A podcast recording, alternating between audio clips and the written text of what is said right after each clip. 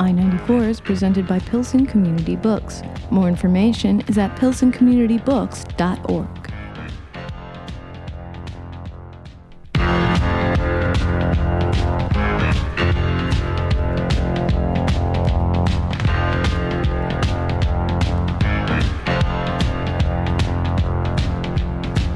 I 94 on Lumpen Radio.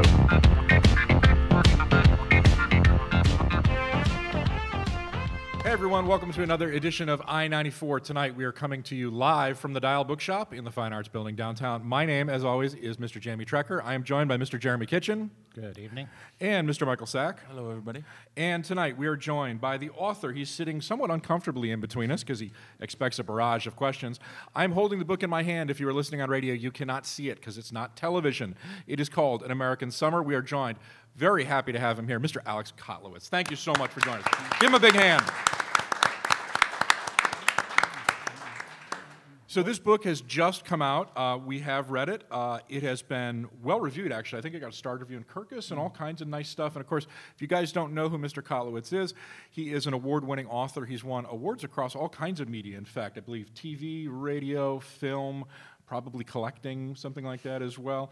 Uh, and you started out, of course, as a journalist. You're with the Wall Street Journal. Uh, like myself, actually, you started out with a free newspaper in Michigan, I believe, as well. That's right, yeah, a small alternative newspaper. It it was called the Lansing Star, though right before I got there, it was published by some former students from Michigan State, and it was called the Joint Issue, and they wanted to go legit, so, So they, they Uh, got the drop the weed references. so that, yeah. Yeah, that's good. Yeah. That's good.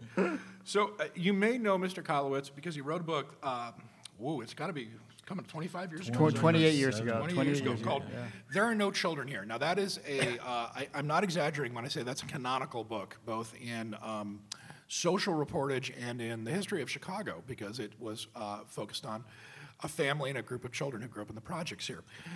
I wanted to ask you, Alex, just to start off with, did you th- look at this volume as kind of a thematic follow-up to "There Are No Children Here"? And Uh, you know, just to add on to that, why did you revisit, in a sense, a story that you may have told before? Right. So yeah, I guess I sort of see this as a I don't know, but as a kind of bookend to "There Are No Children Here." You know, "There Are No Children Here" was you know, as you said, 28 years ago, and it was a you know about these two boys in the projects, and I mean, as you alluded to, much of the story of their life, of course, revolved around all the violence in that community. And I will tell you, the thing for me that's one of the things that's been really distressing is the stubborn persistence of the violence in this city. And I felt that while the book that book addressed it, it didn't really get to what I wanted to get at in this book, which is sort of how the violence really gets in your bones. You know, how it comes to to shape who you are and how you work so forcefully to keep it from defining you.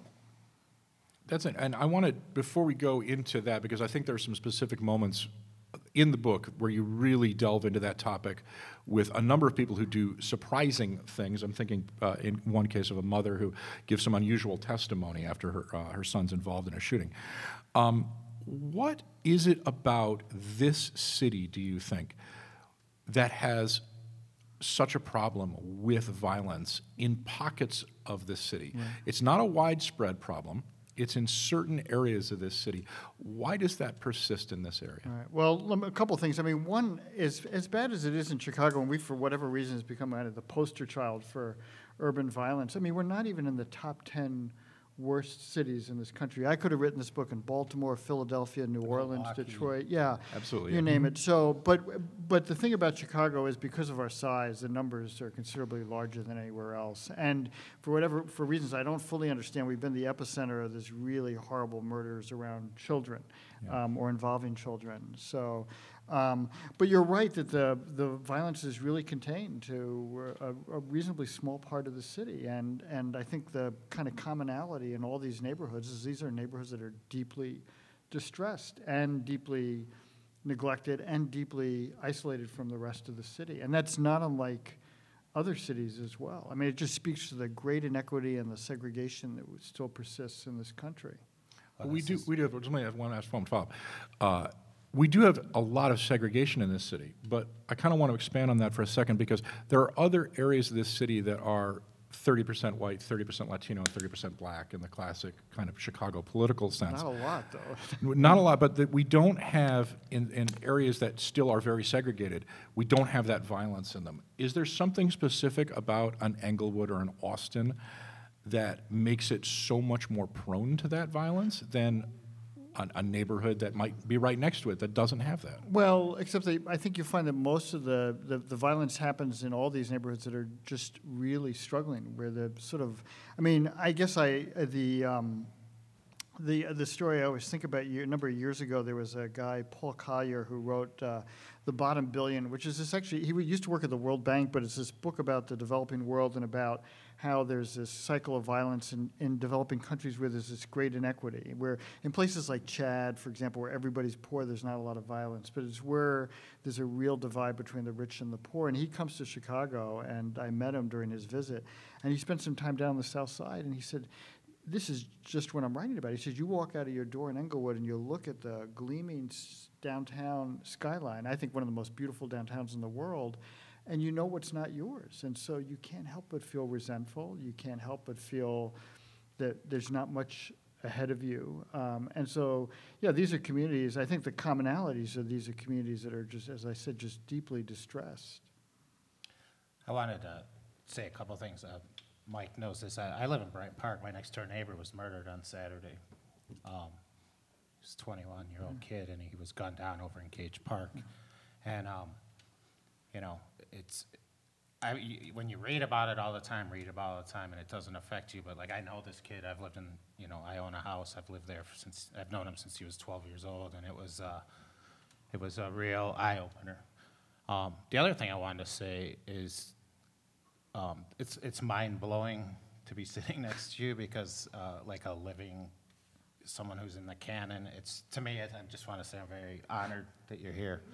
Um, the only other time, you know, um, we had Gary Indiana on the show. Are you familiar with Yeah, Gary? yeah, and yeah, uh, I, I emailed him, and uh, he's like, "Let's not do this email stuff. Just give me a call." So I'm like on the phone with Gary Indiana, who's like one of my favorite writers of all time, and so. And he's absolutely a charming man, and um, I just want to say, you know, I, I, I, I read There Are No Children. I was a social worker when I moved to Chicago. And uh, I read that, and uh, we passed it around, you know, until it fell apart. And then we bought another one. And, and um, I just want to say that I think your work's extraordinarily important, and it's, it's really cool to be sitting next to you. Well, man, thanks. We should just stop right now. Yeah. We could. Show's over, guys. That's it. Go buy the book. No, um, No, it's just, I, Oh, thanks. I, uh, yeah, you know, thank- writers to me are, are, are my rock stars. So, Precious. you know, and that's, um, and that's just how I feel. So, Well, they're my rock stars too. I mean, it's what keeps me keeps me going. So yeah. in the uh, there's a prelude to the book. So, for those of you who haven't read it, the book's set up in 20 chapters with a with a prelude, and in the prelude, you uh, you you reintroduce Pharaoh, who's who's the younger brother, and there are no children here, and you catch us up on what happened after the book and and where he's at today, or in 2013 when you started writing the book. And um, near the end of that prelude, you, you, you tell us what the book is not. Right. You, you say it's not going to be an investigation of, of root causes or what solutions should be implemented or don't work. Um, and one of the things that was w- interesting about the book, but also frustrating, were- was like each chapter or some chapters are continuations of each other. Each story is, is, is like a dot, and there's a natural inclination to try and connect them. You know, like Right.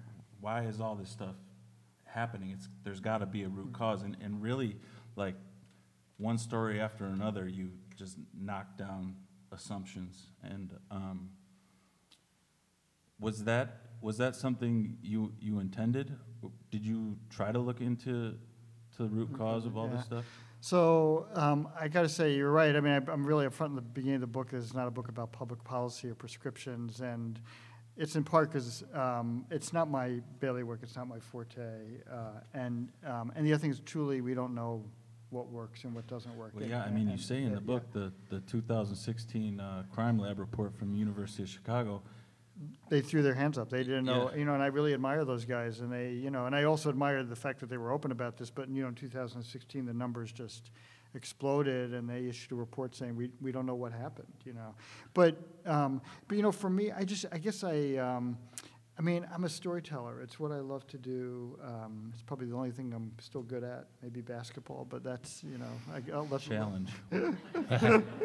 but Well, uh, but I just want to say that you know we tell stories though not to we tell stories to ask questions, not to answer them, and so that's why I tell stories. It was the same with There Are No Children Here. There was no attempt in that book to offer any prescriptions or to deal with public policy. Um, and you know my ambitions are, are somewhat modest. As you know, I guess I hope that you know uh, that you tell stories and it upends what people think they knew and challenges uh, their assumptions and just gets them to think about the world and themselves just a little bit differently. You know, if it does more than that, I feel pretty damn fortunate.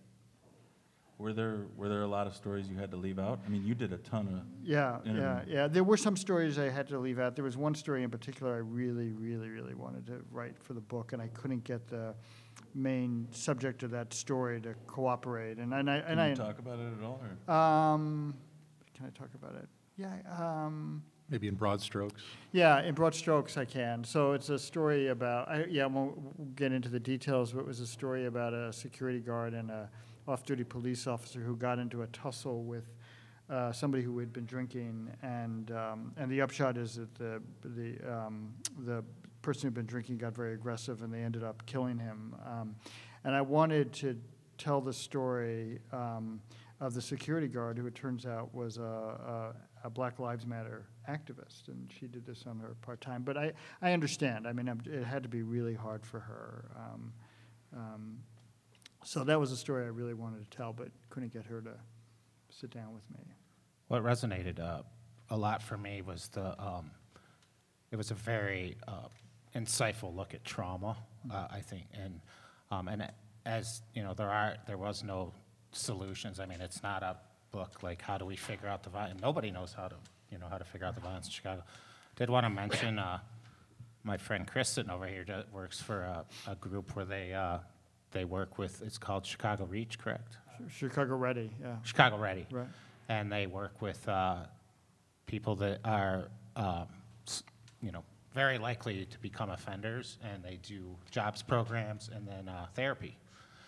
And um, I actually saw the dean of Harvard Medical School speak about uh, trauma as a Right, public health, you know, and, and a lot of politicians talk about it, uh, the good ones anyway. And um, you know, I, I think that's one of the things, you know, um, I'm a veteran, you know, and I saw things that nobody should see. And now, you know, you got these kids that get shot, they stick a Band-Aid on them, send them home, you know, and, and this, I, I think these are things that, uh, for me, that was the main, um, thesis of the book. I was like, people are traumatized and they need help. Well, actually, interesting enough, the, the guy who founded Chicago Ready is actually in the book, Eddie Bocanegra, um, whose story for me is just a remarkable one. I mean, he's an extraordinary individual, but you know, he, uh, at the age of 18, was running with a Latin gang, and a friend of his was shot and paralyzed. And so Eddie, in an act of vengeance, uh, shoots and kills a rival gang member and ends up serving 14 years in prison. And his story is very much a story about forgiveness, about asking, about trying to find a way to forgive himself for what he's done. But when Eddie's in prison, his brothers, who both served in Iraq and Afghanistan, come home, and one of them is, is deeply traumatized by his experience and is telling Eddie about it. And Eddie's thinking to himself, that's me. That's what I've been through. And so Eddie started this remarkable program, Chicago Ready, where they're, you know, br- not only providing jobs for young people, but also uh, putting them in, giving them cognitive behavioral therapy, trying to get them to be more self-aware about the trauma they've experienced. I wanted to expand a little bit on that because there's a, a passage, a story in the book about a, a student at a school who repeatedly keeps undergoing trauma after trauma. People are getting shot, people are getting killed, um, there's domestic violence. He, it- it seems to some of the people who are supposed to be the support people at the school that he is simply unfeeling, and that's Right. completely untrue. And you, you reference this sense that people are numb to the violence a number of times, and that's, that's not true. Is this Thomas? Yeah, and one of the, one of the most, for me, compelling things that I had not really considered was you tell the story of one of the social workers who was working with him who started having the symptoms of post-traumatic stress from dealing with some of these kids who were going home after seeing their friends shot. And I, I think that's kind of an unexamined, um, until reading this book, that was kind of an unexamined part of the toll that the violence in the city is taking, is on the social workers and on the educators, who frequently are the only people that, that interact with these children. Right, no, they call it secondary or vicarious trauma, this sort of where you're not, where you're impacted by the trauma because of the stories that you hear. And so, yeah, I mean, the story about Thomas you mentioned, you know, he was really, really kind of surly in high school, easy to ag- anger. And so there were people in the school who thought, well, this is just a, you know, uncooperative kid. But Anita, who had experienced her own trauma in her life, she saw some of herself in Thomas. And it's a story about this beautiful relationship between the two of them that continues well beyond their time, in Well, hi- his there- time in high school. There's a, there's a chapter with its own story about uh, a reporter Right. who, who's affected in that way. Right, Pete Right. Nickeas, right. He, right, yeah. uh, I mean, he bas, his job was basically to tweet around the clock on the city's gun violence. Yeah, and Pete's out there, you know, he's out there going from g- murder to murder, and um, and he's a kind of tough guy, you know. He sort of r- reminds me a little bit of a you could mistake him for a cop, um, but it begins to really get at him. Um, it begins to, you know, he's beginning to realize he's seen things that he can't get out of his head. That yeah, he there's a moment when he gets to a scene early, and he's there before the police and the ambulance, and he's got to administer first aid, and he realizes. I'm not. I'm not beating them to the scene anymore. Um, Right. uh, he starts to drink. Yeah, he's a. Um, he's a really. Uh, his work is is also remarkable. Um, his work he did for the Tribune. He's now on a Nieman at Harvard. But yeah, he's a. Um, What about you? Uh, yeah, I, you know, I hesitate to talk about it in some ways because it feels, um, in some ways, so minimal to what the people in, that I spent time with went through. But there was a period when I was, uh, when I sat down to write the book, um, that I went and I never, never experienced anything, just a kind of really deep depression where I couldn't feel, I didn't feel any joy, I couldn't smile, and um, and it took a while to come out of it. And, you know, I went into therapy, and, and there's no question looking back on it that it was this kind of secondary or vicarious trauma. I also had the catharsis of being able to sit down and tell these stories. I want to talk about the, the section in the book where we revisit Pharaoh.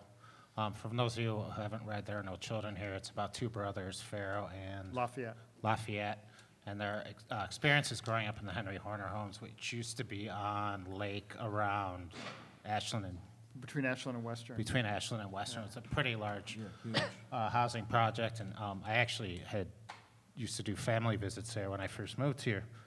But one of the young men, Pharaoh, ends up becoming adopted, or Right, He lived with us. moved right, in. yeah. well, he ta- a, a guy takes him under his wing. Can you can you tell us a little bit about that story? Because I thought to me, having read the book, and you know, the relationship was very complicated, and as all relationships Right. are. But Oh, I, I think you're conflating two. Alex took him in. no, Alex Yeah, took I took Pharaoh in. You're thinking of Mike and You're Victor. thinking of Mike Yeah, and you're thinking of Mike, Yeah, yeah, yeah. Which was a very interesting and I didn't know. relationship. Yes, you did take in Pharaoh. Yeah, but you're thinking Pharaoh about Mike moved in with Alex when he was 12. Yeah. You're thinking of a crazy story. Yeah, yeah, about, which, uh, which, which I can tell, I but I don't want to give away apologize, the I ending. do this a lot. Um, we read a lot of stuff for the show, excited. but yeah, you never know what you're gonna get. Alex took Pharaoh in from the book, and then there's another story about a uh, another man who took in a, Right, a young right, man. right. In fact, that's how I, so there's a story, and I don't want to give away the ending to that Yeah, story, yeah, because of it has course. a, it's well, a. you want to talk about you and Pharaoh a little bit? I never Sure. knew that. Yeah, yeah, yeah, and it's not something I really, you know, it's funny. Um, uh, it's not something I've talked about publicly before, and this is the first time. I mean, I talked to Pharaoh about it, about writing about it, and I don't write about it much in the book. I mean, the story that I tell with Pharaoh is, and I had to explain the situation is that uh, he, when he was 12 years old, right after the book came out, um, he was, you know, Pharaoh loved school, and there was a lot of traffic in his in his house. I was single at the time, living up on the north side, and he just said, "Can I come stay with you for a few days to, because I, I need to get, I'm getting behind in school, and I just need a quiet place." And three days turned into three weeks, into three months, and I got married. Bless my wife, she was open to the idea of Pharaoh coming with the marriage. Um, and he ended up spending, staying with us through high school. Um, but there's a moment that I write about in the book when Pharaoh is, um, he's 18 and he's on his way to Southern Illinois University. It's the end of the summer, and my wife and myself and my daughter were going back east to visit my parents. And usually Pharaoh would come back with us, but he wanted to stay to get ready for school. And he's take, he takes a cab from our house in Oak Park to his mother's on the west side. They'd moved out of the projects, and as he gets to his mom's. Um, two guys apparently pull him out of the cab, one of them, and one of them, and get into the cab, and one of them ends up shooting and killing the cab driver. And Pharaoh watches this whole thing unfold in front of him. So I'm in New York, and late at night I get a phone call, and it's a detective, Ann Chambers, who I knew from my time at Henry Horner, and she's standing in my kitchen. And uh, she tells me that Pharaoh's been involved in a murder. I mean, my knees buckled. I mean, I initially thought that Pharaoh had set these guys up, and I think fortunately Ann knew Pharaoh from the time of the projects, and they very quickly realized that wasn't the case. But I, right when I was working on the book, Pharaoh and I went out to lunch, and I was telling him about the book I was working on and asked him about this incident that happened 20 years ago, which he's never talked about. And, uh, and we're at MacArthur's on the west side, sitting in a booth, and Pharaoh starts talking about the incident, and it's as if he's back in that moment. And at some point, he actually gets up out of the booth and starts to crouch, like he's crouching by the cab. And, uh, and I've got to literally pull him by the arm to get him back in the booth to sort of get him back in the moment. And it's really about how, in that moment, you realize how much the violence gets in your bones. Um, and Yeah, I apologize for the mix-up, yeah. but I, I did not know that, and, uh, that's amazing that you did that. I, I don't know a lot of people that would, uh, taking a kid, uh, you know. Well, I mean, that leads into the. the That leads into the other were story. Yeah, the other That's ones- also a parallel story in a way. Right, in Was that fact- what was attractive to you about it as a writer, just from a process point of view? Right, yeah, so it's interesting. So this is a story, and again, I don't want to give away the ending to this story, um, but it's a story of a guy, um, Mike, I call him Mike Kelly in the book, that's not his last name, but um, uh, Mike, when he was in his 20s, was single and, and working in real estate, making a lot of money, and just working all the time, drinking hard, and, and his boss at one time tells him, man, you need to take some time off. And he tell- tells Mike, you know, you need to take a day off each week and go do something. And Mike ends up, he was a, despite all his drinking, he still went to church, and he, uh, through his church, he ended up working at a orphanage on the, uh, in the western suburbs, uh, and meets a kid there, Victor, um, who is 12 years old, and I don't think Mike realizes it, but they're very much alike. They uh, both have a quick temper. They're uh, when they see an injustice, they act and sometimes act out of proportions to the injustice, um, but in an admirable way.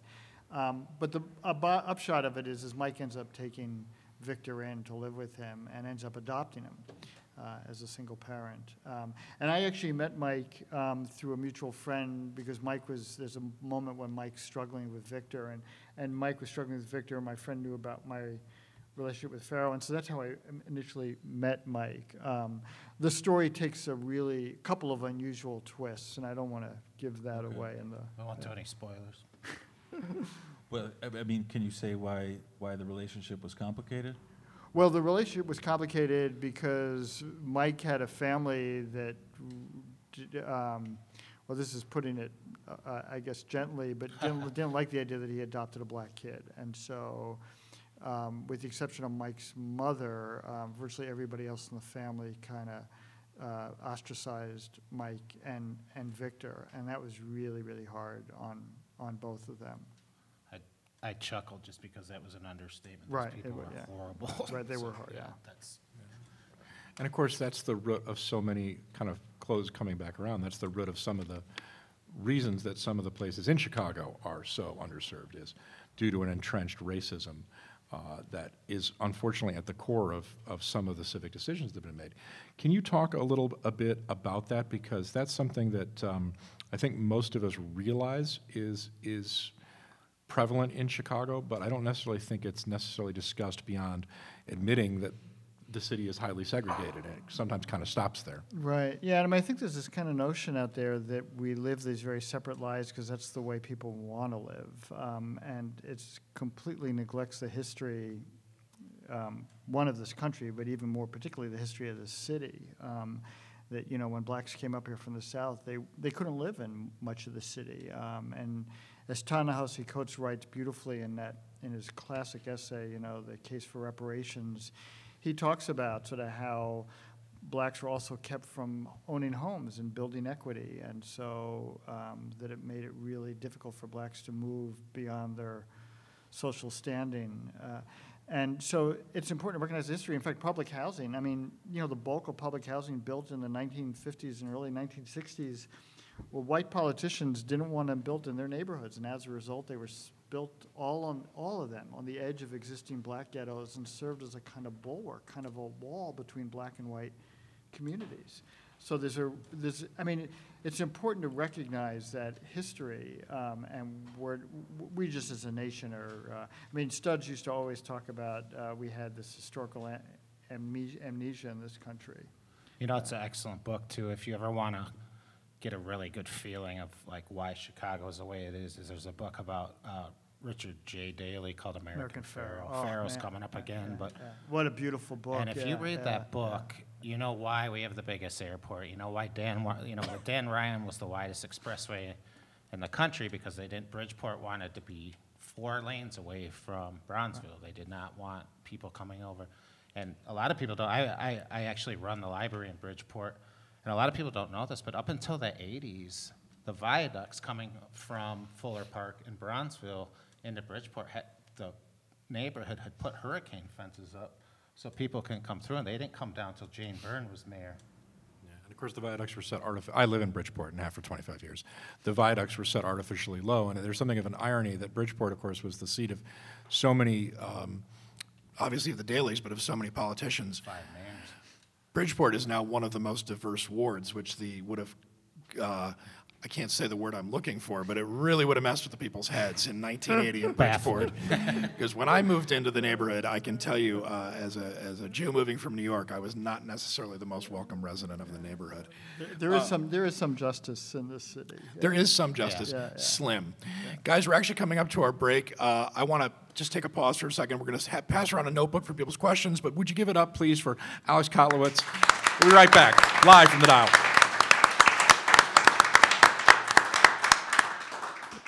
If you enjoy listening to I 94 and other programs like this on Lumpen Radio, please consider becoming a member today. More information is at lumpenradio.com. Welcome back, everyone. We're I 94. We're live at the dial. Today we are with author Alex Kotlowitz. Please give it up for him and his brand new book, An American Summer. Alex, before the break, we were talking about some specifics of the book. I'd like to kind of back up and ask a couple macro questions. Uh, our audience members actually have a couple of those as well. Why did you decide, as a writer and a, and a journalist, to focus on the stories here in Chicago in the first place? And you, you come from uh, a traditional reporting background with the Wall Street Journal, and you, you've done a lot of other things as well. What made you, in, in, I guess in general, decide to focus on the kind of social stories that you've presented in a number of books, as opposed to focusing on widgets or business or sports? Right. So I guess you know when I think about my, so not all my stories take place in Chicago, but certainly a lot. And and uh, I'm kind of an accidental Chicagoan. You know, I'm from New York originally. Um, and I will say, while I worked at the Wall Street Journal, um, I never felt like it was. Com- I mean, I loved my job there. It never felt like completely like my home. I mean, there was this. Uh, uh, incredible gap between the reporters and the editorial pages, which are, were and still are to the right of Attila the Hun. Um, but uh, um, you know, I think of my my writing sort of stemming from this kind of just kind of this really fundamental and simple belief that life ought to be fair, and so I find myself in these corners of Chicago or corners of our country where life just you know you spend time there and life just clearly isn't fair, and so you end up at least I end up kind of writing out of a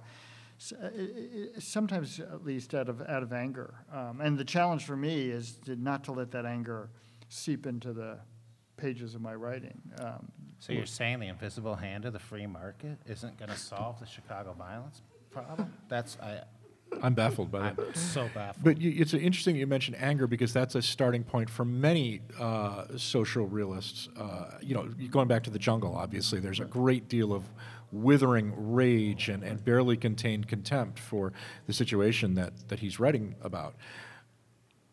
Do you, I mean, you talked about having to go and undergo therapy for, for some of the things that you saw in this book, but coming out of this, you've now written two books about these subjects. What most makes you angry about these situations? Well, I mean, the thing that makes me angry is that we're, well, it's this, it's the great American paradox, is that we're this country of such incredible, can be a country of such incredible generosity, and yet we are a country of just such incredible neglect.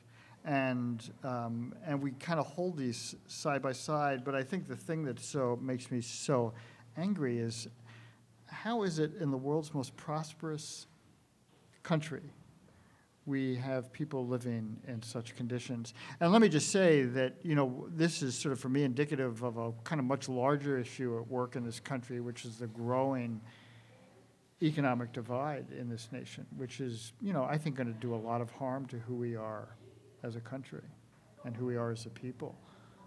Do you think you can get answers, or do you think you can only tell stories and, and hope that it pieces something together?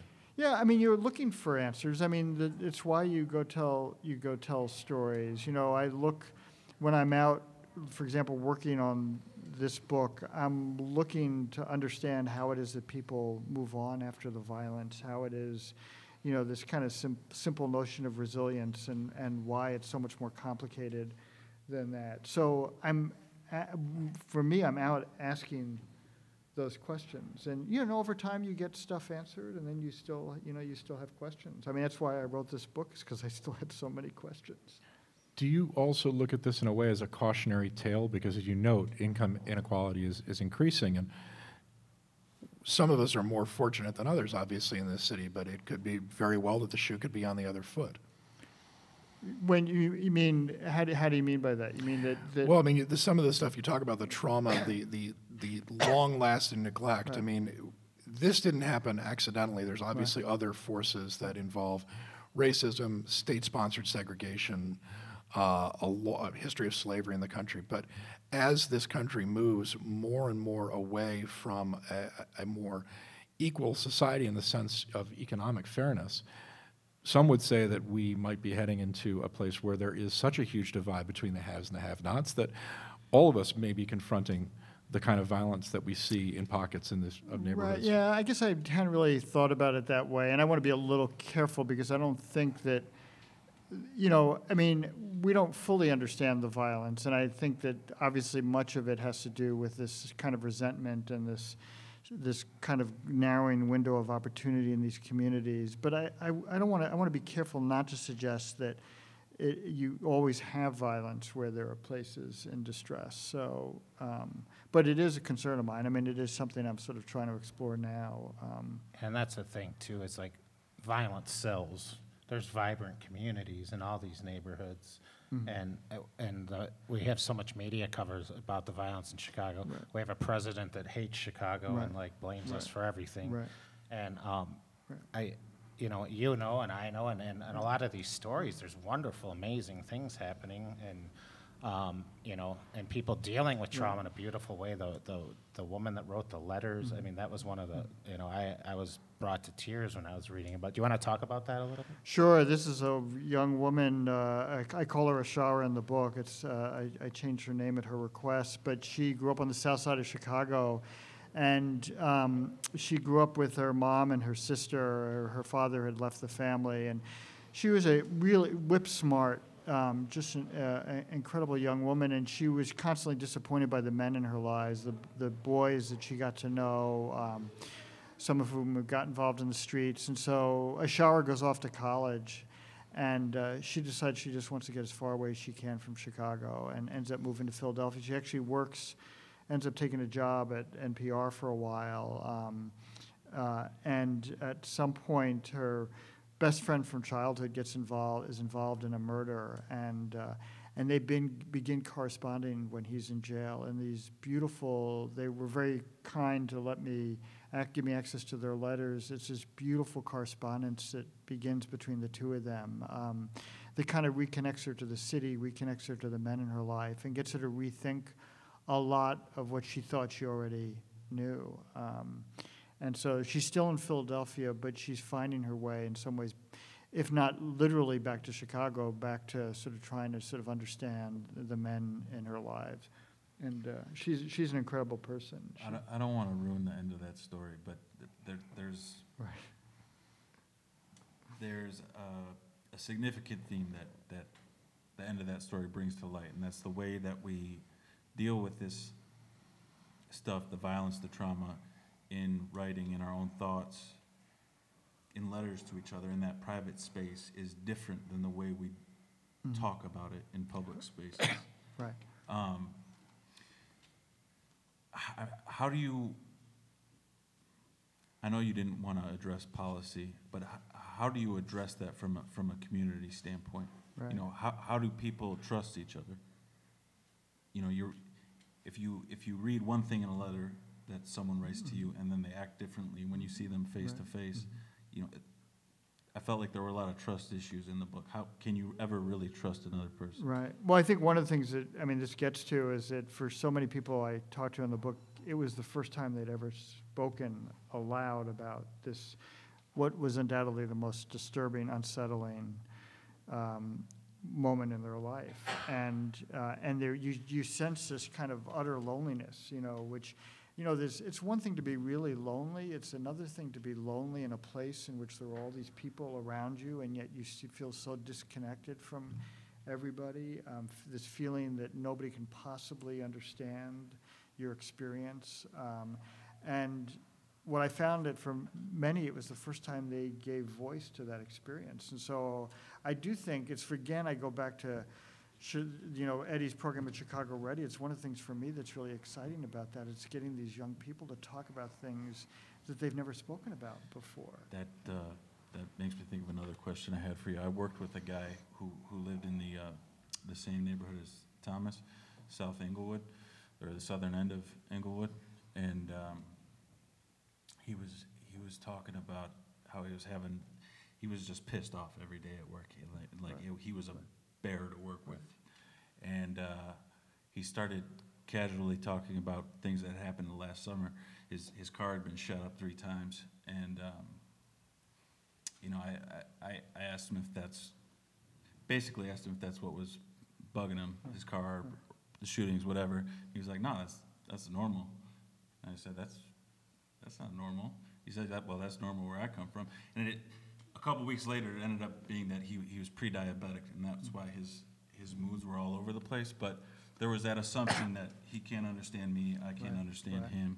And that had to be the elephant in the room when you were, Right. when you were reporting. most Yeah, it of was. time. Yeah, and I, there's a story that's not in the book, but you know, Taj Gibson, who used to play at the Bowl, for the Yeah. Bulls. Oh, he- yeah, I know. Yeah. So Taj at one point, uh, I mean, I'm telling this story only because he's told it to me publicly, but you know, he lost his one of his best friends from childhood was killed in Vegas, and Taj was supposed to be with him that weekend when he got killed, and he felt this incredible guilt and sorrow, and and he just said that he was going to practice, and he would just, you know, he'd get into fights in- with his teammates, and and he didn't know what was going on. And of Oh, I course, remember when he was, yeah, yeah, he, he was really so trouble. yeah, and so he actually very openly talks about going to going to therapy and sort of finally being able to reckon with the all these emotions swirling around this loss of his his friend. And you know I mean he he got you know some assistance but for many of the people who I spent time with again you know they're going through this completely by themselves. I Wanted to ask you about another story in the book about Lisa Daniels, whose son is, is murdered in a robbery. And I bring it up because it's, a, it's um, not what you would think that the mother uh, of, a, of a dead boy um, would request uh, during a sentencing hearing. Um, in a nutshell, her, her son is killed um, in an attempted robbery in a car, and it's uh, her son is not blameless, uh, and she makes that very clear. But she asks, uh, she says she will agree to a, a plea deal with the assailant if she can read a, a victim statement. And in the statement, um, one of the things that struck me was that she noticed, noted, excuse me, that when her son's death was covered in the newspaper, it was man shot in Southtown, had drug and felony convictions and all this. And that was what seemed to really stick with her to the point that it seemed to me that she went out of her way to almost radically turn the other cheek right so toward the toward the person who had been involved in killing her son. Yeah, I mean, her story is again this beautiful, I think, beautiful story. But you know, sh Lisa, um, a single mom on the South Side. You know, her older son's uh, engineering gr- student at U of I, and Darren, her younger son, begins to wander, and Lisa does everything to hold him close. He gets involved in selling drugs and then gets involved in this drug deal that goes awry and ends up getting shot and killed. And, and as you say, the newspaper, this happened in, uh, I always get the neighborhoods, it's Forest, Park Forest. No, F- Daily Southtown, right? Park Forest on the south side, yeah. So, um, he's, uh, the, the Southtown, eco- the Southtown paper, uh, there runs a story that talks all about his criminal record. He had served some time in prison and had a, a number of arrests. And Lisa knew all that. She wasn't in denial, but, she, you know, there was so much more to her son than just that. And this happens a lot, that when people get killed in the city, they're identified as being a gang member or by their criminal record, and, um, and there's very little room to sort of imagine who they really are. And so the first thing she does, she does everything she can to let the world know there was more to her son than just that. Um, and in fact, she gets this, the license, the, um, the um, frame of her license plate reads, uh, "He was my son. His name was Darren." Um, and then, as you say, she, you know, she exp- thinks that the, the shooting was pretty straightforward. They, you know, it was the, this drug dealer shot and killed her son, and she thinks he's going to, you know, get convicted and sent away for a long time. And the state's attorney comes to her and says, you know, it's more complicated. The witness had a criminal record, and so we're going to offer him a plea deal. Is that okay with you? And she says it is, but then says, I'll do it only if I can give a victim impact statement. And usually, when people give a victim impact statement, they get up in court and talk about how this has so deeply impacted them and their loved ones. Um, and Lisa does that. She gets up in court and talks about that. But then she, there's this remarkable pivot where she then turns and asks for leniency for the person who killed her son. Um, she says, you know, just like my son, I don't want him to be defined by this single moment. And then ends up actually having a correspondence with him while he's in, in prison. Um, there's this moment when I was talking to Michael Reed, is the uh, defendant's name. He's in prison, and he said to me, I, I just, I, I just want Lisa to know that I'm not a cold-blooded killer. And Lisa says, anybody who thinks that of you, I'll go toe-to-toe with them any day. Um, and uh, she's just this extraordinary woman. She's now sitting on the, she just, uh, this last year, got an appointment to the state parole board.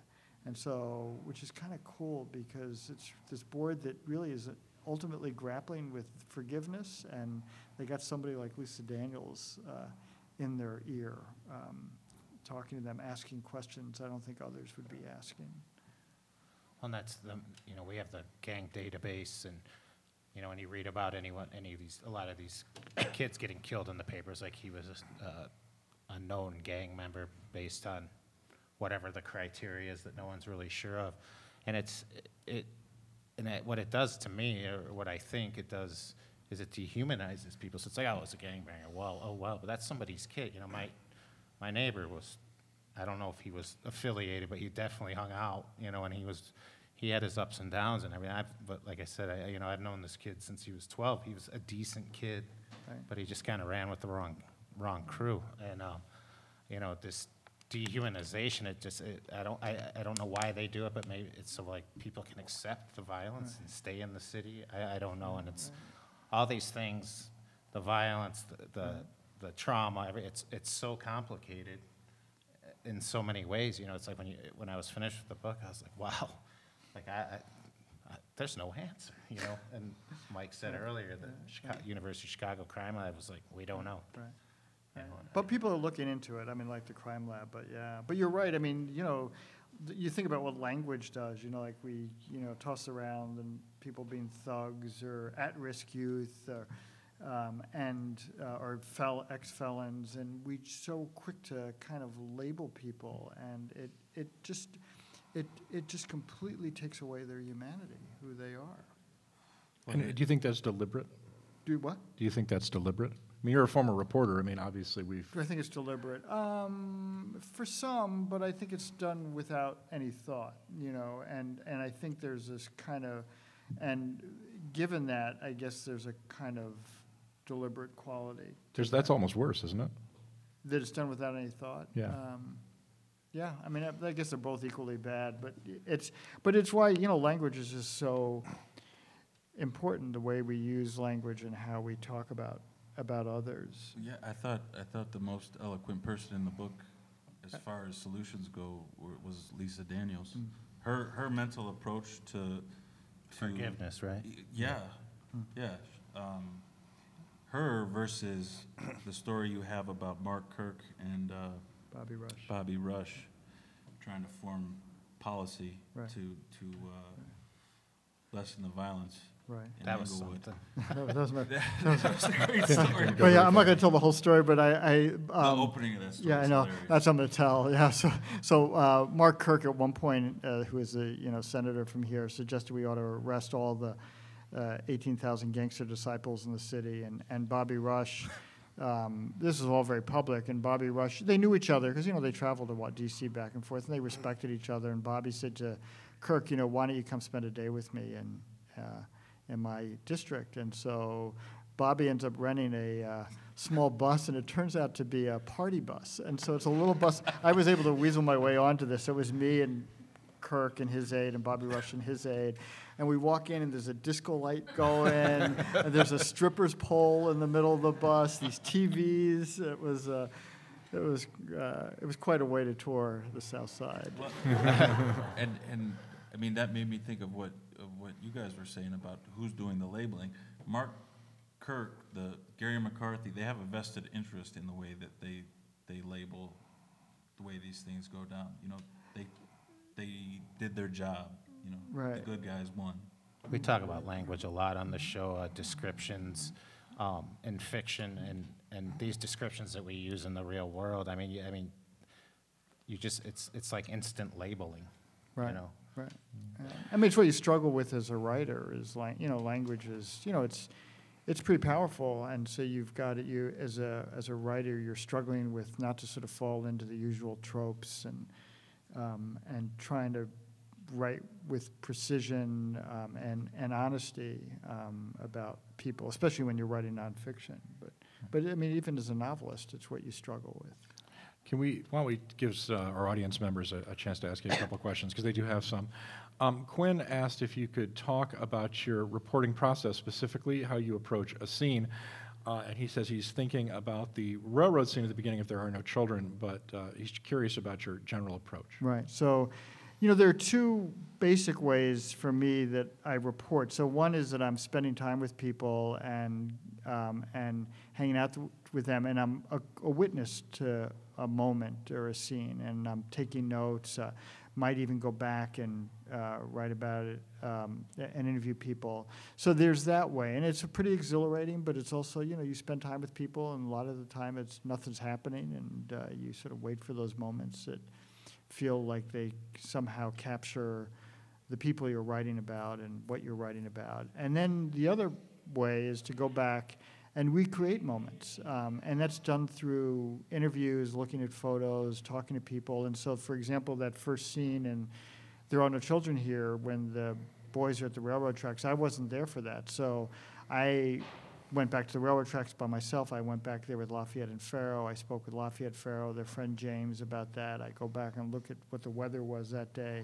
Everything I can to try to recreate that moment with th- this sense of immediacy, as if as if I was present. Um, and um, it's what I I mean. I teach nonfiction writing at Northwestern. It's something I tell my students all the time. It's I, I think about it as kind of reporting cinematically, where you're kind of, I don't literally do this, but where you can sit across from somebody as you're interviewing them and close your eyes and imagine yourself in that place, in that moment with them. Um, and it means asking questions. I mean, people, I will tell you that, you know, it means asking questions that you got no business asking, that seem completely beside the point. And people, I've had people say to me, why, why do you care about that? What do you, what, what's that to, you know, what does it matter to you? Um, and so I have to explain my process and why it's important um, in trying to do that. I mean, I think as readers, my at least uh, as a, for my I can only speak for myself, I suppose, but I tend not to remember ideas, but I do remember moments and scenes. And for me, it's the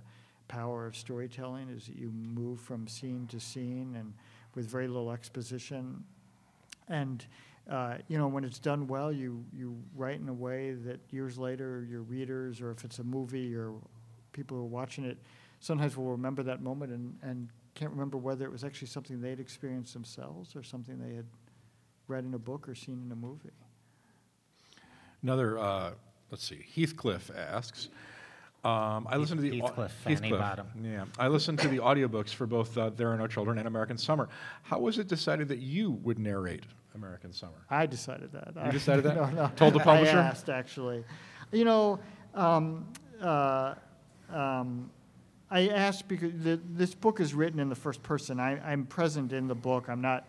You don't really learn a whole lot about me, but but um, there is. I am this kind of narrative thread, and so I just asked when they were deciding on the audiobook. I said, you know, I'd be glad to to read it, and they were game, and so it was a hellish process. Did you record it here in Chicago? I did. We had a studio. They had a producer come in, and we spent, uh, I think, four days. Uh, it's 11 hours of. Uh, of Reading yeah. aloud. Yeah. Yeah. Well, it was 11 hours of what they ended up using. I did stuff over again, and uh, yeah. How, how many uh, takes did you? Uh, we, we do a lot of voiceovers here at the station, so I'm just Yeah. professionally curious. You Uh, know, the the way, and I've done this before. So we kind of went through the first, the went through a first reading reasonably quickly. I mean, he would he would stop. There were moments when he, he was really the producer was really terrific. I mean, he he caught things and so why don't you do that again? But then I went back and redid some of the early chapters once I kind of found my found my rhythm. Was that a different aloud. process to read your own book, though? I mean, you probably read it, but you know, at a Well- bookstore like this, but not not for 11 hours. Right, not for 11 hours, right. But I will tell you, though, that as a, and I tell my students this all the time, I mean, I read my stuff aloud. Um, it's really, really important as a writer that it's, it's when you sort of catch things that you wouldn't catch if you're just reading it in your head. Um, and you also really begin then to sort of catch the rhythm of your writing. Um, you catch the verbal tics that you're apt to use. Um, and so I spent one summer when, towards the end of this process, when my son was home from college, and uh, I mean, I really treasured these mornings. He would come in when he woke up, which was not too early, it was just late in the morning, but, um, but he would come into my office and sit in a chair, and I'd read him a chapter or part of a chapter, and it was this kind of wonderful process, um, where, cause I, which I would have done anyway, but it was really nice to have an audience and, and uh, such a supportive audience at that, so.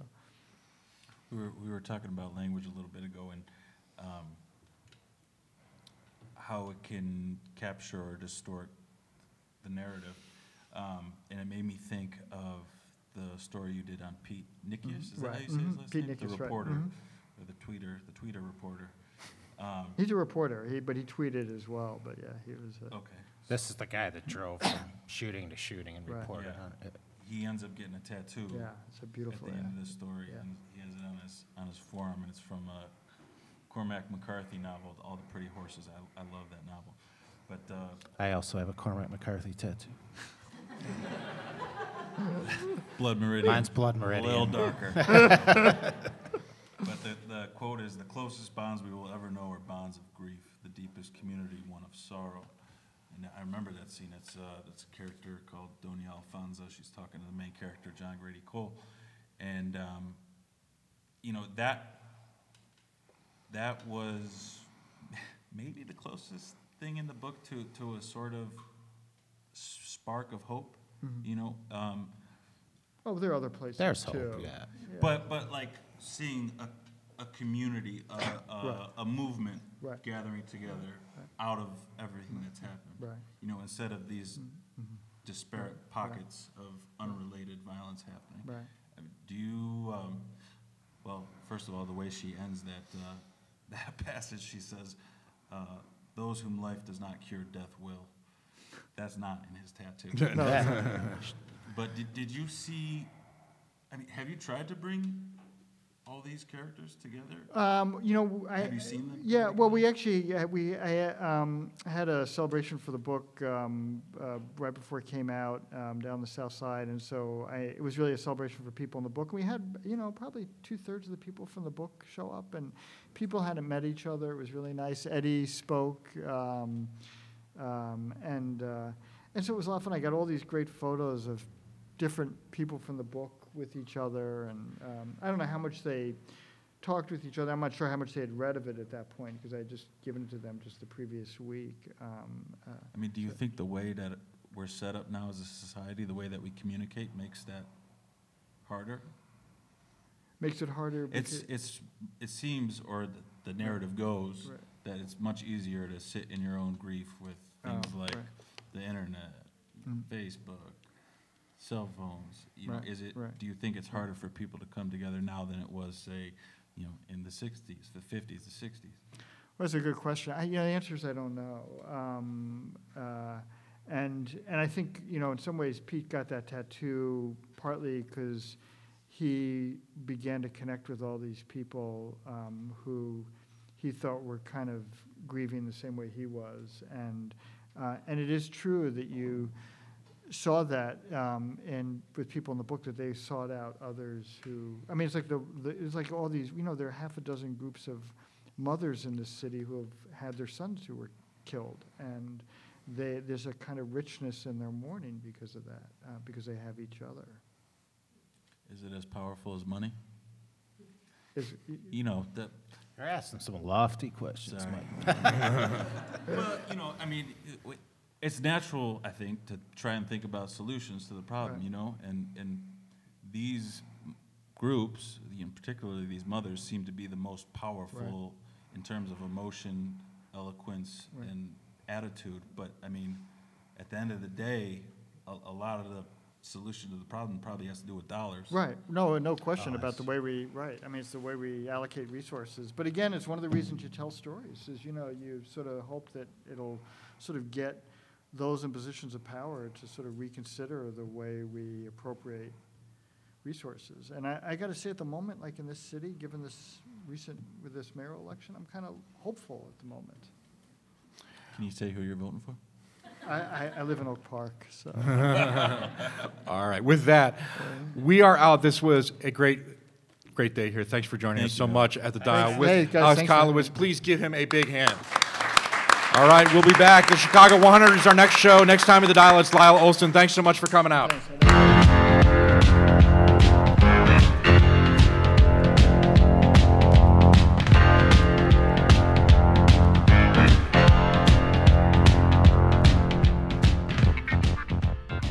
I 94 is Lumpen Radio's books and literature program, airing every Sunday at 11 a.m. Central. This episode featured Alex Kotlowitz, author of An American Summer, out now from Nan Talese Doubleday. The episode was taped in front of a live studio audience at the Dial on March 21st and originally aired on March 24th, 2019. I 94 is a Lumpen Radio production, with readings by Shanna Van Volt, show intro and promo voiced by David Green, music by Laurie Johnson and Bill Bennett from the KPM archive. For more information on I 94 and for past episodes, visit E EYE94.org. For more information on Lumpen Radio, visit lumpenradio.com.